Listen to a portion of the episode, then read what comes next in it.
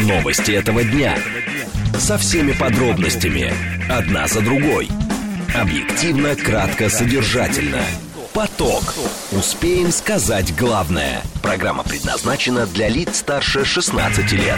14.06, столица, радиостанция «Говорит Москва», 94.8, микрофон Евгения Волгина. Всем добрый день, программа «Поток» и много темы для вас подготовили. СМСки плюс семь девять два пять восемь восемь восемь восемь девять четыре восемь. Телеграмм для ваших сообщений «Говорит и Москобот». Смотреть можно в YouTube-канале «Говорит Москва». Стрим там начался. Сейчас давайте начнем, наверное, с движения в городе. Движении. По данным Яндекса, в Москве сейчас 4 балла. Будьте, пожалуйста, внимательны. Юго-восток МКАД. Здесь затруднения на а, внутренней, на внешней стороне. Есть еще на юге между Калужским шоссе и Симферопольским. А, пробка не очень большая в районе Заречья по внешней стороне. Будьте внимательны. Третье транспортное кольцо. Здесь внешняя сторона Лефортовского тоннеля едет не очень хорошо. Есть затруднения по внешней стороне в районе метро Тульская. По внутренней а, в районе Кутузовского проспекта. И на севере традиционно в районе Савеловского вокзала. А, Еще по Садовому кольцу здесь а, тяжело а, въехать на Садовое кольцо с Таганского перекрестка. Будьте внимательны. А, Есть э, в районе Павелецкой тоже затруднения. И а, еще около метро Красные ворота. Внешняя сторона, там дорожные работы. Слушать. Думать. Знать. Говорит Москва. 94 и 8 FM. эм. Поток. Новости этого дня. Итак, будем говорить по, э, о вероятных э, политических последствиях вчерашних э, попыток атак с помощью беспилотника на Кремль. Далее мы с вами обсудим, что Минфин утвердил окончательную версию законопроекта о налоге на сверхприбыль. После информационного выпуска мы с вами обсудим, что СМИ сегодня написали, коммерсант конкретно, возвращение в эксплуатацию Ту-204-214 может затянуться. И Белград и Приштина подошли к реализации одного из ключевых пунктов плана Евросоюза по нормализации отношений между ними. В «Умных парнях» у нас сегодня военный обозреватель, основатель сайта militaryrush.ru Дмитрий Корнев. Поток. Успеем сказать главное. Итак, несколько заявлений, точнее, порция заявлений из всего множества, который а, в последние сутки появилось после а, вчерашних а, инцидентов над Кремлем, когда беспилотники попытались атаковать главное здание. А, Здесь обращает на себя внимание, во-первых, а, заявление Дмитрия Медведева. Он говорит, что после теракта не осталось никаких вариантов, кроме физического устранения Зеленского и его клики. Он не нужен даже для подписания акта безоговорочной капитуляции. Далее глава МИДа Франции назвала атаку на Кремль странной и загадочной.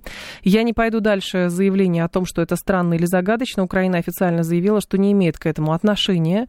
Значит, и происшествие остается необъясненным. Заявление а, представителя главы МИДа Италии. а, Попытка атаки БПЛА на Кремль не способствует мирному урегулированию. Барель призывает не использовать атаку на Кремль для эскалации конфликта. Ну и Хинштейн предлагает ввести временный мораторий на использование беспилотников. Это уже техническая часть, сейчас интересна именно политическая часть. Владимир Кузин с нами, член-корреспондент Академии военных наук. Владимир Петрович, вас приветствую, здравствуйте. Э, Здравствуйте, дорогая. Скажите, пожалуйста, какие политические решения должны последовать после атаки, с вашей точки зрения, с учетом того, что заявлений сейчас великое множество, от того, что нужно сохранять хладнокровие, до того, что нужно применять тактическое ядерное оружие? Ой-ой-ой, это кто так про тактическое ядерное оружие были сказал? такие заявления, были. Были, но не на государственном уровне, экспертное сообщество, наверное, да? Ну хорошо, я отвечаю на ваш вопрос. А, Конечно, мы ожидали этого события. А, Некоторые официальные украинские деятели говорили об этом, что а, крайне желательно с их стороны нанести такой удар по Кремлю. Вот. Э, Что нужно делать? Ну, с нашей стороны, разумеется, правильно? Первое. Что бы я лично сделал? Моя личная точка зрения, естественно. Я не занимаю государственных должностей. Первое. Полностью уничтожить военную машину Украины. То есть ВСУ. Полностью.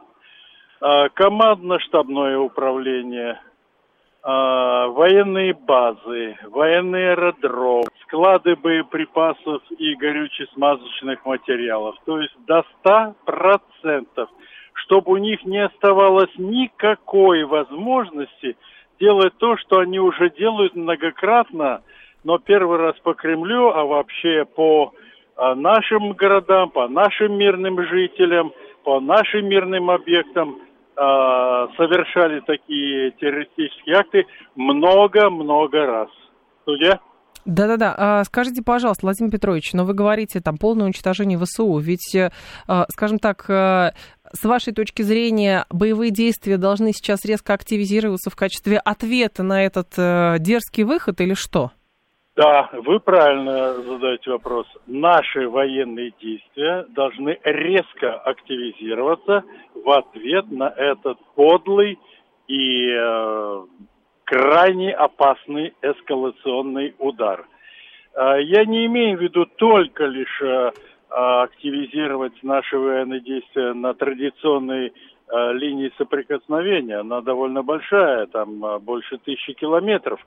Вообще наносить удары по всем военным объектам, которые находятся на противоположной стороне, то есть на угу. стороне противника, агрессора в виде Украины и их сподвижников натовские подразделения. Владимир Петрович, ну смотрите, до этого регулярно ведутся обстрелы Брянской области, Белгородской да. области, жесткие да. причем обстрелы и так далее. И почему-то это не становилось поводом, ну вот чисто просто формальным, так взгляд со стороны, для того, чтобы усилить, активизировать э, работу на фронте. Да. Почему вдруг история с беспилотниками вчерашняя должна каким-то образом эту тактику переломить? Э, но я считаю то, что мы не в полной мере отвечали вот на все предыдущие теракты, которые были э, осуществлены киевским э, фашистским режимом за пределами Кремля, территории Кремля, а в других местах Российской Федерации. И по аэродромам стратегической нашей авиации два было таких налета. Ну, по другим местам э, не буду просто тратить время, мы их все угу. помним. Но обязательно надо отвечать жестко, быстро и твердо. Сюсюканье, прорисовка каких-то розовых, красных, темно-бордовых линий ни на кого не действует, я имею в виду на той стороне, со стороны агрессора. Поэтому обязательно нужно, раз мы уже приняли угу. решение, от 24 февраля прошлого года, я имею в виду начало СВО, значит, мы должны действовать решительно. Иначе да. произойдет что? Произойдет затягивание агрессии Украины и НАТО против Российской Федерации. Э, затормозится, э, или затормозятся, лучше сказать, попытки э, начать какой-то политический э, процесс по урегулированию в нынешних условиях он просто невозможен. Я знаю, э, есть группа международных э, специалистов и международные некоммерческие организации, как сейчас говорится, ну, неправительственные по-старому. Они требуют и хотят провести две конференции, одну в Москве, другую в Вене, чтобы вот э, прекратить огонь. В нынешних условиях это невозможно. Это будет возможно только тогда, когда агрессор будет повержен, встанет на колено и на колени упадет и больше не сможет делать нам гадости, убивать наших людей. Владимир Друзья? Петрович, а почему, с вашей точки зрения, в Киеве отрицают причастность к атакам, и почему такая сдержанная реакция со стороны Европейского Союза и да, Альянса? Да. По одной простой причине сдерживает э, реальную реакцию. Но разве вор когда-нибудь признавался ли убийца, что вот он вор или он убийца. Очень редкий случай. А северные потоки кто признался? Никто. А кто в других акциях? Никто. Мол, э, Россия сама себя обстреливает. Да что это такое? Нет, здесь не надо обращать внимание на то, что они молчат. Э, они никогда не сознаются. Сегодня утром в одной э, радиопередаче, не на вашей радиостудии, uh-huh один говорил, надо вот заставить, чтобы они сознались в содеянном. Никто сознаваться со стороны Украины НАТО ни в чем никогда не будет. Их надо заставить только огнем и мечом. Э, Владимир Петрович, другой момент. Должны ли быть приняты, с вашей точки зрения, какие-то внутриполитические решения, помимо работы на внешнем корпусе? А, там говорят про а, действительно уже серьезную мобилизацию всех ресурсов, не просто людских, а всех ресурсов. Или там введение, ну, условно, какого-то военного положения или режима какой-то ультраповышенной готовности, ну, что-то такое. Ну, конечно, ультраповышенная бдительность или ультраповышенная готовность – как вы сказали, обязательно должна быть. А, некоторые специалисты высказывают а, идею воссоздания а, структуры СМЕРШ военных времен, смерть шпионам расшифровывается, если никто из молодежи не знает, допустим. Вот. Но самое главное, это нужно наносить удары, ни в коем случае не с использованием тактического ядерного оружия. У нас есть э, высокомощные авиабомбы, ну, до 2 тонны э, в пересчете на э, в тротиловый эквивалент. Э, очень серьезные, так? У нас есть стратегическая авиация, которая может решать неядерные задачи.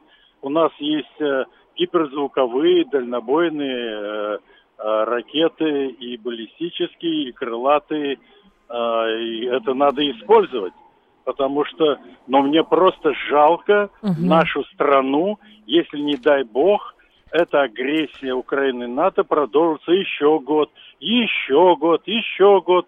Надо заканчивать. Я имею в виду заканчивать не нам противодействие, наоборот, его надо нарастить, как э, э вы все поняли, я думаю, а именно заканчивать с фашистами на Украине и вообще быть э, пожестче с государствами члены НАТО. Что мы сделали, когда они 37 раз направляют оружие этому преступному режиму?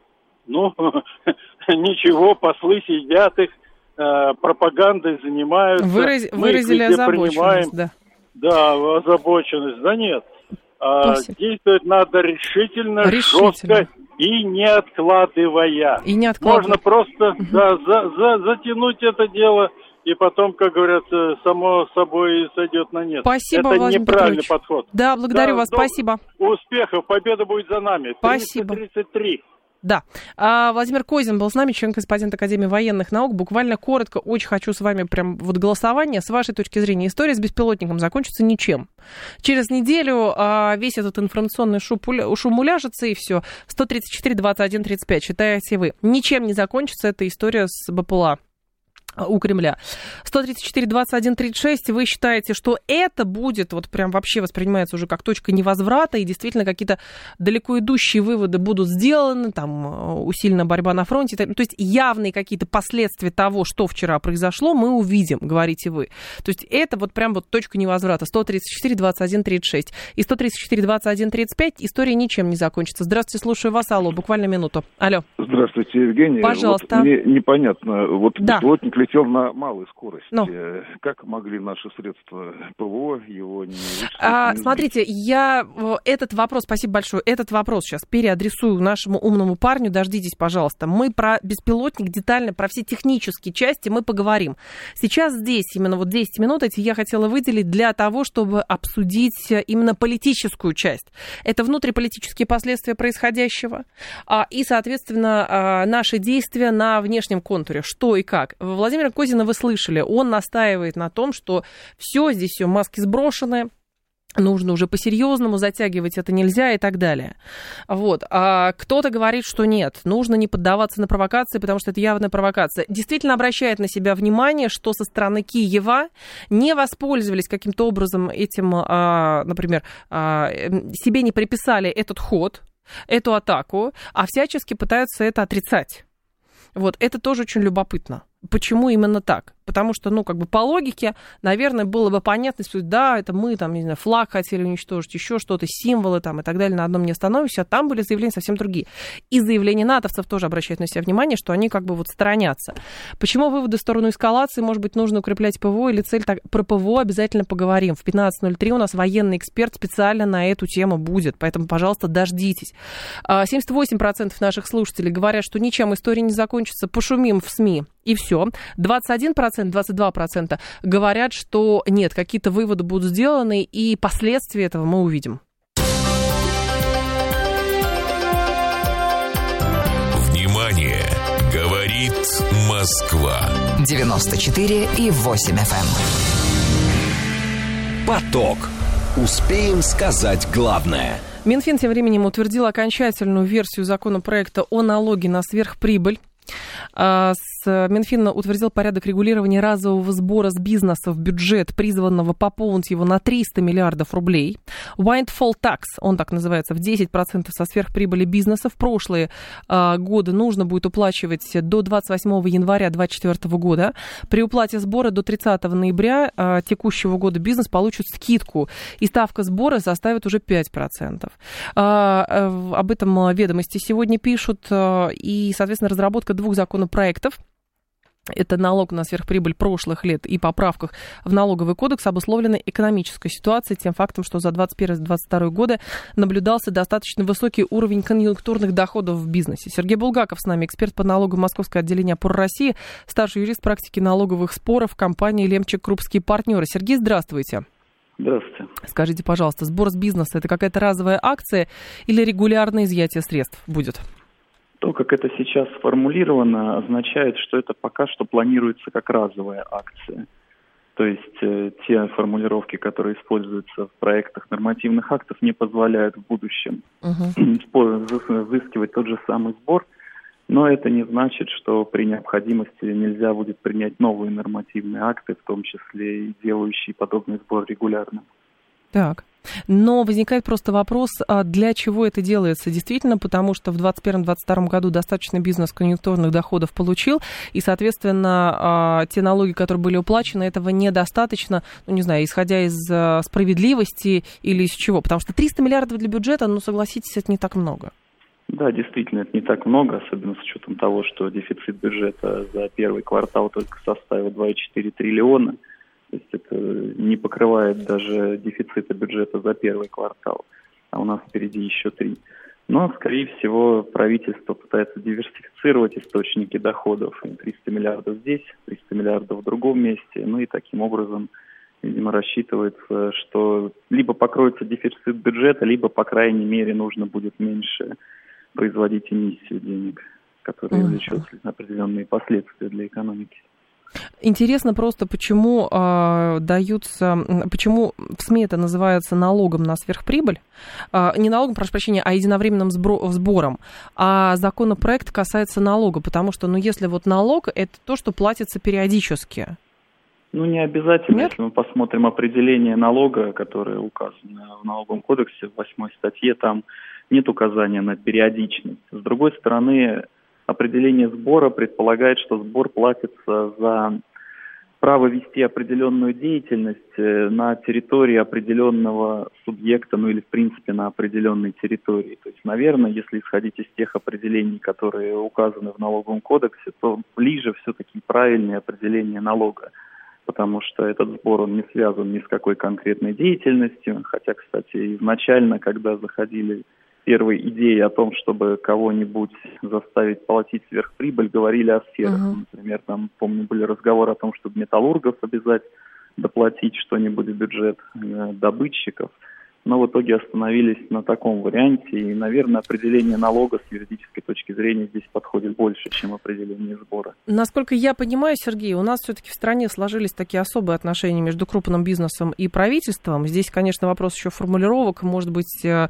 а, были какие-то, а, скажем так, решения совместные приняты, что это там в э, документах называется именно налогом, а не каким-то добровольным сбором. Не знаю, но отношения сводятся к тому, что если с бизнеса что-то просят, то и предлагают бизнесу что-то взамен. Вот в данном случае, что, с вашей точки зрения, крупный бизнес может с этого получить в качестве, ну, не знаю, какой-то, может быть, отложенной компенсации? Или а, вот, э, ну, как бартерный обмен. Вы нам 300 миллиардов, а мы вам?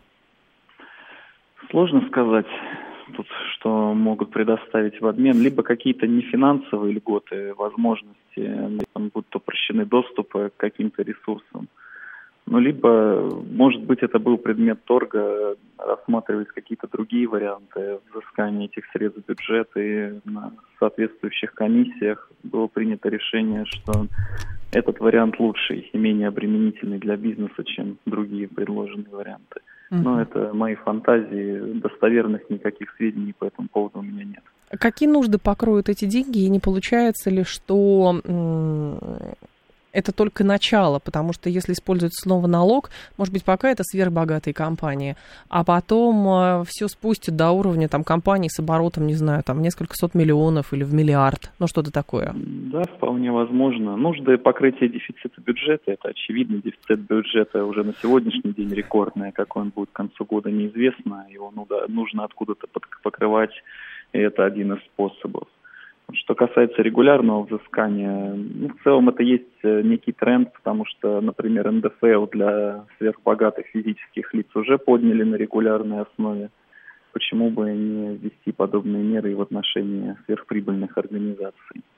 Uh-huh. Но, тем не менее, пока подобных проектов нет, пока это только рассуждения на тему. А, Сергей, с вашей точки зрения, как это может отразиться, вот такие дополнительные сборы, непонятно, опять же, разовые это или какой-то системный будет, а, на инвестиционной привлекательности внутри страны? На неделю назад были заявления, что отмечается какой-то рекорд желающих инвестировать внутри страны, а тут еще дополнительный сбор. Я думаю, скажется негативно, но не слишком негативно, потому что это создает некую определенность, э, точнее неопределенность налоговой нагрузки, особенно с учетом того, что облагаются результаты уже по факту, то есть там 2020-2021 год рассматривается. То есть э, речь идет не о будущих прибылях, а о тех, угу. которые уже имели место, и э, компаниям, наверное, придется корректировать свои инвестиционные программы, свои капексы в связи с тем, что возник вот такой сбор уже по факту имевший место прибыли. Так что фактор, безусловно, негативный, но я не думаю, что он окажет какое-то критическое влияние на инвестиционный климат в России. Сергей, а как можно удерживать налог с прибыли прошлых лет, если она уже была распределена? Ну, в данном случае налог удерживается не то чтобы с прибыли прошлых лет. По сути, ведь налог придется выплачивать с текущей прибыли. Прибыль прошлых лет здесь используется просто как ориентир для того, чтобы сравнить одну прибыль с другой прибылью и получить э, необходимую сумму налога. Понятное дело, что выплачиваться она будет уже из текущих доходов и ляжет э, в текущие расходы. Ага. А с вашей точки зрения, каким образом эти сборы отразятся на Э, практике и системе выплаты дивидендов, например, потому что, ну, насколько я понимаю, а, среди акционеров там каких-то крупных компаний, много, например, физических лиц, тоже возникает вопрос, как э, головной офис будет э, распределять это, исходя из того, что он еще должен. Ну, получается, что это будет расход будущего текущего периода или будущего. Соответственно, этот расход уменьшит базу для распределения дивидендов. Хотя, наверное, для крупнейших российских компаний, ну, в основном акции, которых держат физические лица, это не такие большие суммы, и вряд ли они как-то критически скажутся на размере дивидендов, которые они выплатят. Но, тем не менее, дивиденды будут меньше. Понятно. Потому что и расход, расход будет больше. Спасибо большое, Сергей. Я вас благодарю. Сергей Булгаков был с нами, эксперт по налогам Московского отделения опор России, старший юрист практики налоговых споров компании Лемчик Крупские партнеры. А что здесь еще интересно? В финальной версии законопроекта о сверхприбыли отмечается, что сбор а, нужно уплатить не позднее 28 января 2024 года. Сделать это должны будут российские и иностранные организации с постоянным представительством в России, прибыль которых в 2021-2022 годах превысила миллиард рублей. От уплаты налога предлагается освобождать компании, добывающие энергоносители, а также нефтеперерабатывающие предприятия, производители сжиженного природного газа, малый и средний бизнес. Ставку налога предлагается установить в размере 10% от суммы превышения прибыли за 2021-2022 год над показателем 2018-2019 года. И при уплате сбора с 1 октября по 30 ноября текущего года бизнес получит скидку, и ставка будет уменьшена до 5%. В утвержденном Минфином законопроекте еще появился новый пункт. Налог не будут платить российские организации, которые на конец 2022 года владели не не менее 75% в компаниях, которые осуществляют добычу углеводородного сырья или переработки нефти. Новости мы продолжим. Новости этого дня. Со всеми подробностями. Одна за другой. Объективно, кратко, содержательно. Поток. Успеем сказать главное. 14.35 в столице. Радиостанция «Говорит э, Москва», 94.8. Микрофон Евгения Волгина. Мы с вами продолжаем. А, возвращение в коммерческую эксплуатацию самолетов Ту-204-214 советской разработки, на ремонт которых Минпромторг выделил 15 миллиардов рублей, затягивается, пишет коммерсант. В газете стало известно, что поставка двух самолетов, которые авиакомпания Red Wings планировала получить в апреле, переносится на конец лета. Причина срыва сроков – долгий поиск подрядчика для восстановления салона. Перевозчик планировал летом поставить эти самолеты на рейсы в Турцию. Лизингодатель планировал предоставить оба самолета и информации о следующих переносах пока нет. Но участие самолета на авиасалоне «Макс» в ливрее ОАК, Объединенная авиастроительная корпорация, в июле, как планировалось, под вопросом. А, и в итоге причина срыва сроков, как я уже сказала, затянувшийся выбор подрядчика для восстановления салона. Роман Гусаров с нами, главный редактор портала «Авиару». Роман Владимирович, здравствуйте. Здравствуйте. Скажите, пожалуйста, а почему так сложно выбрать подрядчика для восстановления салона? Их много, или невыгодные условия, или там какая-то коррупциогенная тема? Что это такое? Почему постоянно сроки сдвигаются вправо? Вы знаете, я немножко прослушал начало. Мы о каком самолете Ту-204-214, ага. который собирались в апреле уже поставить, чтобы он в Турцию летал, а в итоге, наконец, лето все сдвинули. Ну, на самом деле, э, если посмотреть на историю самолета Ту-204-214, этот самолет выпускается уже э, около порядка 30 лет, и производство, по сути, этого самолета мелкосерийное. А, причем в пассажирской его модификации уже, наверное, крайний самолет был лет 10 назад, достаточно давно. Uh-huh. В основном его э, самолеты там Ту-214 поддерживается производство и э, ну, они передав, передавались и передаются в госавиацию. А что касается вот нынешней его реинкарнации, ну, конечно же, да, стоит о нем говорить, но надо понимать, что все равно это не будет массовым продуктом, это будет как неким дополнением к самолету МС-21, и по большому счету даже некоторая задержка э, с представлением, скажем, выбором подрядчика по салону, угу. она никак существенно не скажется на ситуации на рынке авиаперевозок, потому что все равно производство будет единичным, буквально единицы самолетов в год. Что же касается э, вот задержки и не выбора подрядчика, ну, я думаю, что это чистая бюрократия, как всегда, поскольку речь идет о... Кто-то не тот постоянно ну, выигрывает тендеры. Как-то так ну, это выглядит, что ли, или знаете, что? Когда, когда речь идет о э, коммерческих отношениях, все как бы проще. Когда речь идет о, по сути, госконтракте, нужно в соответствии со всеми правилами uh-huh. объявить конкурс, это все сейчас электронно заполняется на тендер. И, скорее всего, просто сроки, ну, мало было времени, и по большому счету сейчас и у нас в стране есть некая напряженка с, производ... с производителями э, салонов для пассажирских самолетов. Да просто потому, что много лет мы самолеты не выпускали пассажирские. И То есть нас, нас разучились делать салоны? Не разучились. Нет серийного производства. Ведь речь идет о том, что надо производить серийно. И Суперджет, и МС-21, и Ту-204-214. А когда речь идет о том, я понимаю, там МС-21 обещает выпускать огромными там сериями, мы должны выйти к концу десятилетия по 70 самолетов в год выпускать. А так. здесь производство штучное. И я думаю, что у компании нет большого интереса вкладывать сейчас, инвестировать деньги в создание салона для самолета, который будет выпущен. Ну, а почему это не серийное? Хорошо, а почему это не серийное производство? Почему это штучный товар? А ведь, ну, по сути, наверное, он э, эти самолеты могли пополнить или параллельно развивать, как раз МС-21 развивается, а суперджеты пытаются развивать дальше, а, там какой-то полностью импортозамещенный дело. Тут Ту-204. Но если раньше был выбор между самолетами, что такого страшного делать выбор вот сейчас? Нет, страшного ничего нет, но я начал с этого, что этот самолет выпускается уже 30 лет.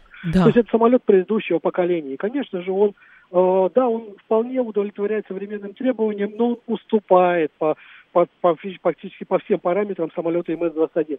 И выпускать два самолета параллельно, которые один лучше, заведомо лучше, его будут брать авиакомпания, а другой, ну, предыдущего поколения, да, несколько уступает по множеству характеристик. Конечно же, э, он может быть только как дополнением вот в этот период переходный, когда нам срочно нужны самолеты, и, собственно, просто тех же МС-21 будет не хватать. Но угу. ни в коем случае не, между конкуренцией между ними быть не может просто по определению, просто потому что один новейший передовой, а второй так. 214, но это уже... Ну хорошо, а, грубо говоря, скажу, а платформу Ту-204 можно использовать для того, чтобы делать тоже модифицированные, современные, отвечающие а, современным требованиям а, самолета или нет? Ну, вы знаете, если попробовать его модернизировать, вложить очень немалые деньги и много лет работы, да. ну, получим еще один МС-21. А зачем нам... Они, они это, это самолет одного класса примерно. А зачем нам два МС-21, когда в один мы уже вложились, уже 10 лет его разрабатываем, и самолет уже вот готов э, в следующем году начнется его серийное производство. То есть, если бы они были разных классов, в разных рыночных нишах, еще можно было бы говорить. А тут ну, два идентичных самолета все равно лучше, чем МС-21 на базе Ту-204 мы создать самолет не сможем. А какой тогда смысл? Угу. А, Роман Владимирович, по поводу тоже МС-21 хорошо, если вот сравнивать. А, там будет серийное большое производство. Но, насколько я понимаю, еще со времен сухих суперджетов, я имею в виду, а, возникала такая проблема, что у российской гражданской авиации, в отличие от Боинга или Аэробуса, большая проблема с обслуживанием, с сервисным обслуживанием. Вот. И, соответственно, если там на каждом, грубо говоря, небольшом аэродроме были какие-то сервисные центры, то в случае, если ломается ломается какой-то наш самолет, а, требуется полная замена борта, и иногда этот самолет выбывает там на несколько дней, потому что просто неоткуда вести эти детали. С вашей точки зрения, при эксплуатации МС-21 в запуске в серийное производство, это учтено? Да, это учтено, и те проблемы, которые мы имели на начальном этапе Суперджета, это, в общем-то, проблема переходного периода и периода роста. Дело в том, что когда вот Boeing и Airbus, они распространены по всему миру, везде есть технические центры, логистика уже uh-huh. построена, поэтому с ней проблем нет. А когда вы только начинаете, там произвели 10 суперджетов, ну и сразу в 100 аэропортов устроите технические центры, и, конечно же, вот, и развернуть это за один год невозможно. Поэтому на начальном этапе эксплуатации суперджета действительно было с этим много проблем. Но сейчас, как говорится, учимся – учимся работать так же, но уже научились на самом деле, так как э, это происходит во всем мире. Мы же обслуживаем те же Боинги и Airbus во всех аэропортах. Угу. Уже и Суперджеты научились точно так же оперативно обслуживать. Они, кстати, в пандемию показали прекрасные э, показатели по налету, по исправности. А это говорит о том, что система работает. Не потому, что они не ломаются, а потому, что оперативно они обслуживаются. И, соответственно, весь этот опыт сейчас, благо, а, в ОАК, в обменно-инвестиционной корпорации, объединили проекты «Суперджет» и МС-21 в ОАК региональные самолеты. То есть это одно единое подразделение. Так. И вся вот эта система теперь будет спроецирована, уже которая отработана и работает, будет э, проецирована на самолеты МС-21. Поэтому, конечно, на начальном этапе какие-то моменты будут. И они всегда бывают. Но в целом тех проблем, которые были 10 лет назад, я надеюсь, нам удастся избежать. Но с другой стороны, тут же Ту-214, он же ставил там а, рекорды по налету, насколько я понимаю. То есть, если по вашим словам а, делаем выводы, что в принципе рентабельность этой машины под вопросом, а зачем в принципе собрались делать хорошо штучный товар, чтобы как антиквариат на выставках что ли давать или что? Нет, дело в том, что самолет Ту-214, он э, выпускается, пусть и мелкосерийно, но да. в производстве. То есть не надо инвестировать в, в разработку, в создание и так далее.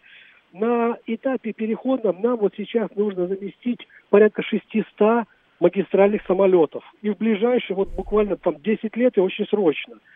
Мы можем не успеть э, обеспечить там суперджетами МС-21. Если посмотреть по, даже по самым оптимистичным прогнозам, до 30 года, ну, в лучшем случае, на две трети закроем проблему. Ну, а треть-то еще остается, поэтому э, решили э, на всякий случай в качестве резервного постраховочного варианта э, выпускать и Ту-214. Этот самолет, он имеет хорошие характеристики, да. Э, там, рекорды и так далее, но он уступает по экологичности, по экономичности, у него трехчленный трехчленная кабина экипажа, в отличие от современных двухчленных там авионик и так далее. Там много, ну, несколько устаревших э, вариантов. Но, на самом деле, даже если потом, в следующем десятилетии мы полностью насытим, наша авиакомпания обеспечим самыми современными самолетами, эти выпущенные 214 никуда не пропадут. Ну, они перейдут на ту же службу в госавиацию, где до сих пор, кстати, в том же Министерстве обороны летают самолеты Ту-154, еще советского, какая-то старая советская распространенная машина.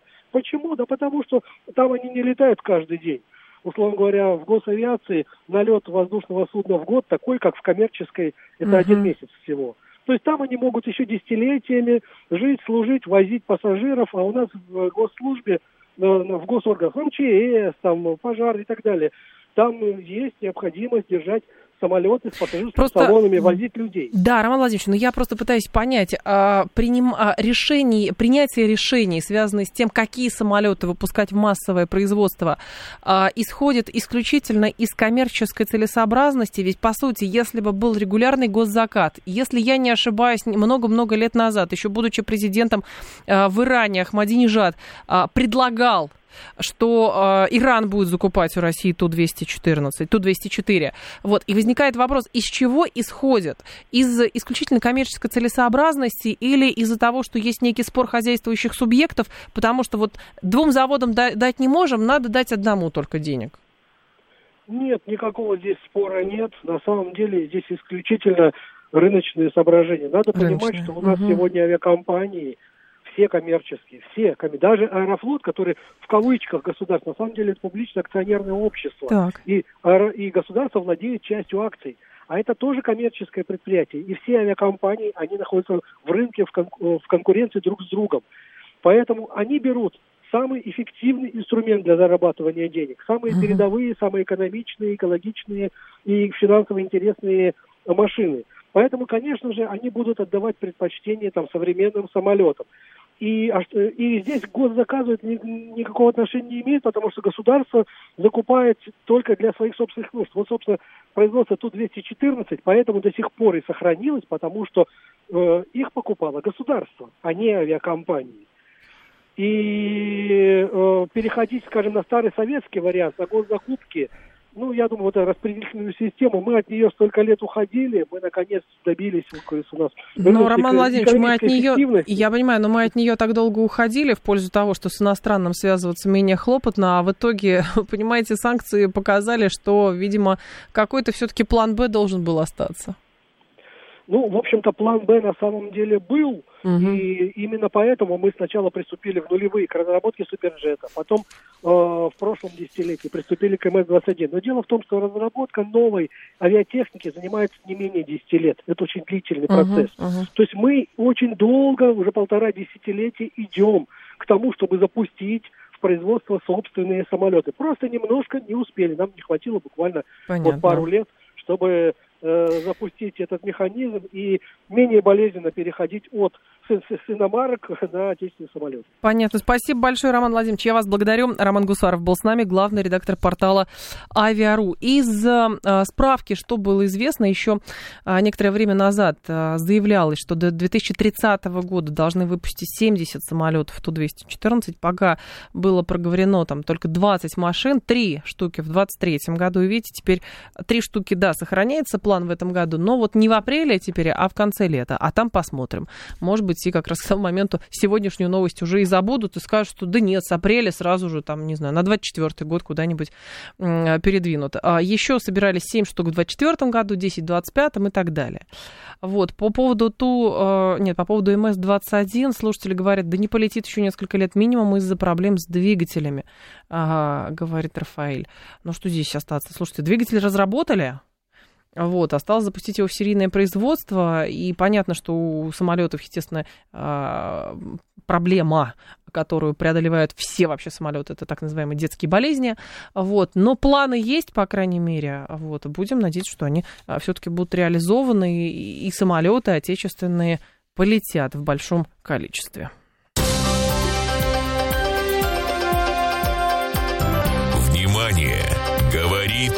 Москва. 94 и 8 FM. Эм. Поток.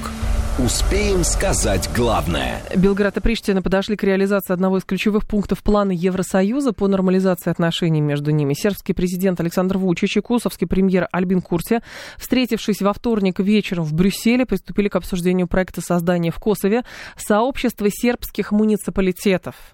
Однако, как показал брюссельский саммит, позиции сторон оказались чуть ли не диаметрально противоположными. Между тем, именно от решения этого вопроса во многом зависит и судьба плана Евросоюза и стабильности в регионе.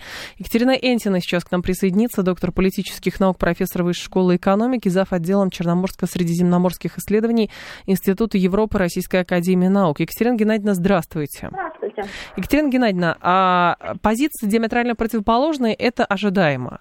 Но при этом на карту многое поставлено. Видимо, и пропуск э, Сербии в Евросоюз, признание Косово и так далее. Что стороны от этого получат и в чем сложность реализации этих планов?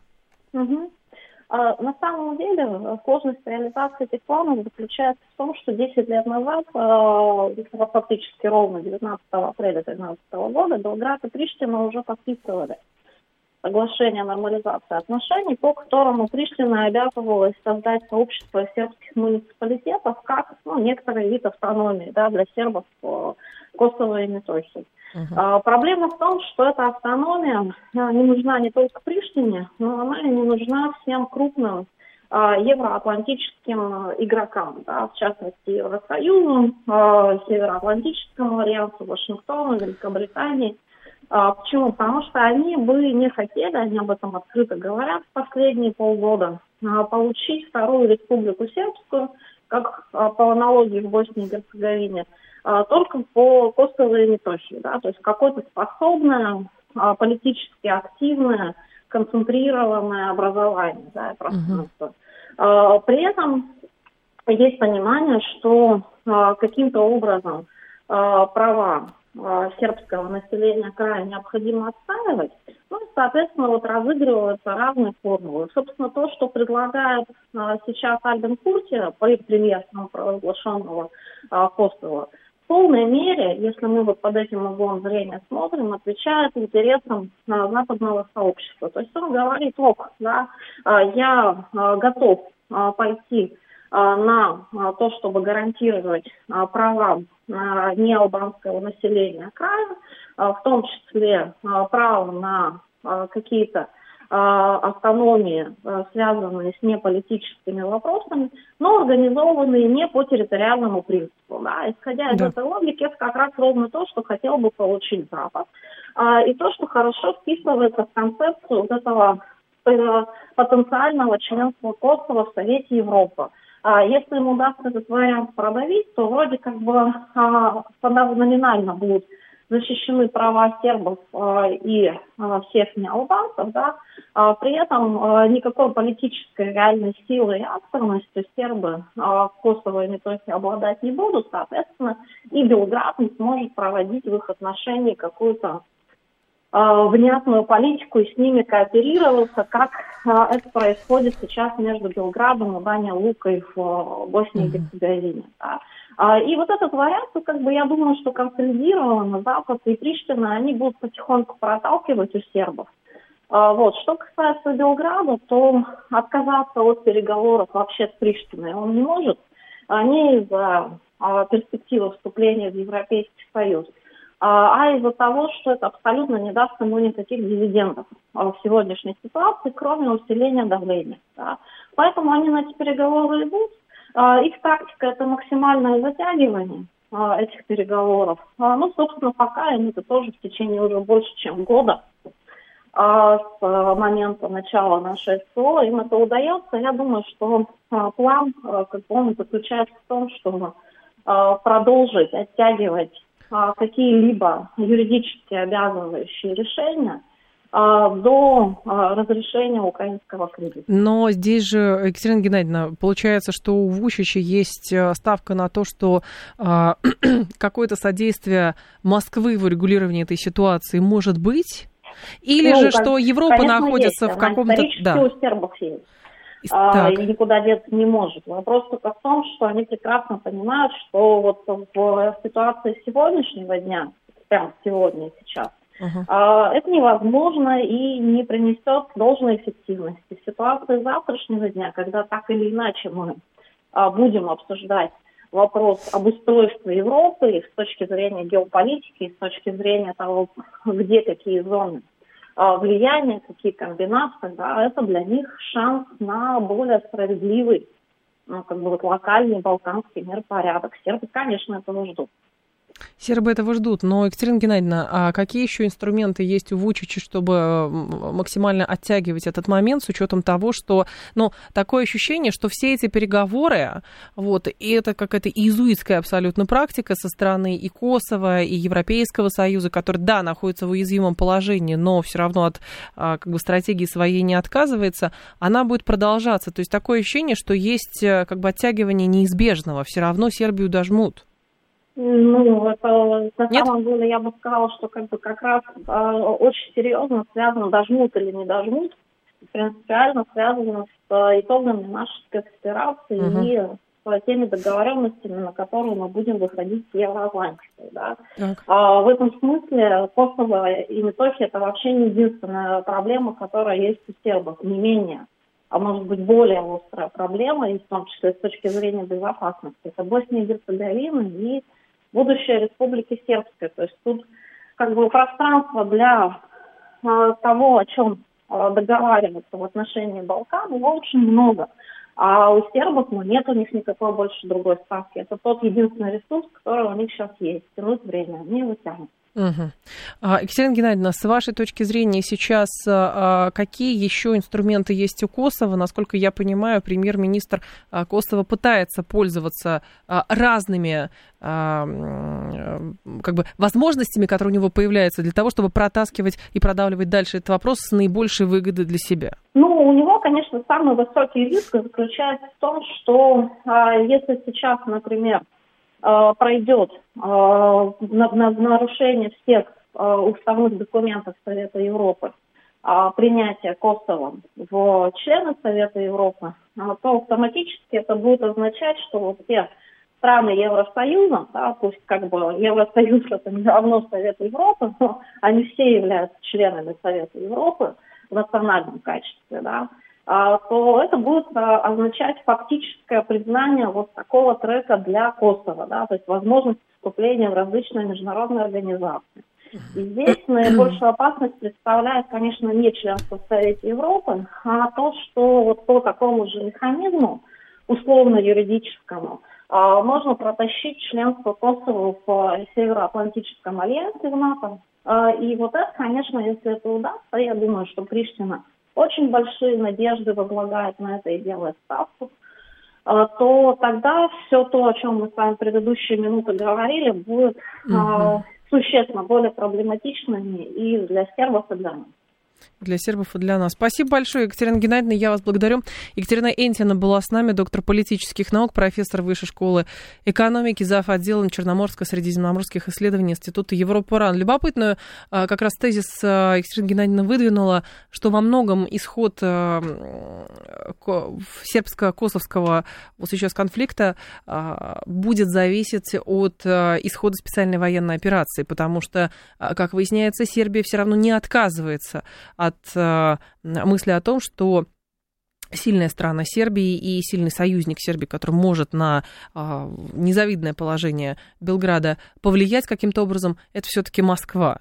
Вот, хотя Москва сейчас всеми силами, конечно же, отвлечена от э, там, той же самой Сербии э, на Украине, плюс сама Сербия э, в кольце НАТО находится, э, плюс э, каких-то прямых, прямой взаимосвязи нету, э, давление на Вучича оказывается колоссальная, но э, другое дело, что, видите, если вопрос, сколько Сербии удастся затягивать вот этот вопрос, э, реализация одного из ключевых пунктов плана Евросоюза по нормализации отношений между ними, это как раз создание в Косове сообщества сербских муниципалитетов в Косове. Хотя у Приштины В общем, политика совершенно очевидная. У них есть одна точка зрения, у сербов диаметрально противоположная точка зрения. Вот. И пока переговоры затягиваются, и пока никакие посредники как раз на эту тему не высказываются. Просто есть план. Хорошо, чтобы ему следовали говорить в Брюсселе, но ни Приштина, ни Белград не собираются пока идти на уступки. Хотя на карту а, поставлено многое. Новости сейчас. И продолжим. И там про беспилотники, про все технические аспекты будем говорить.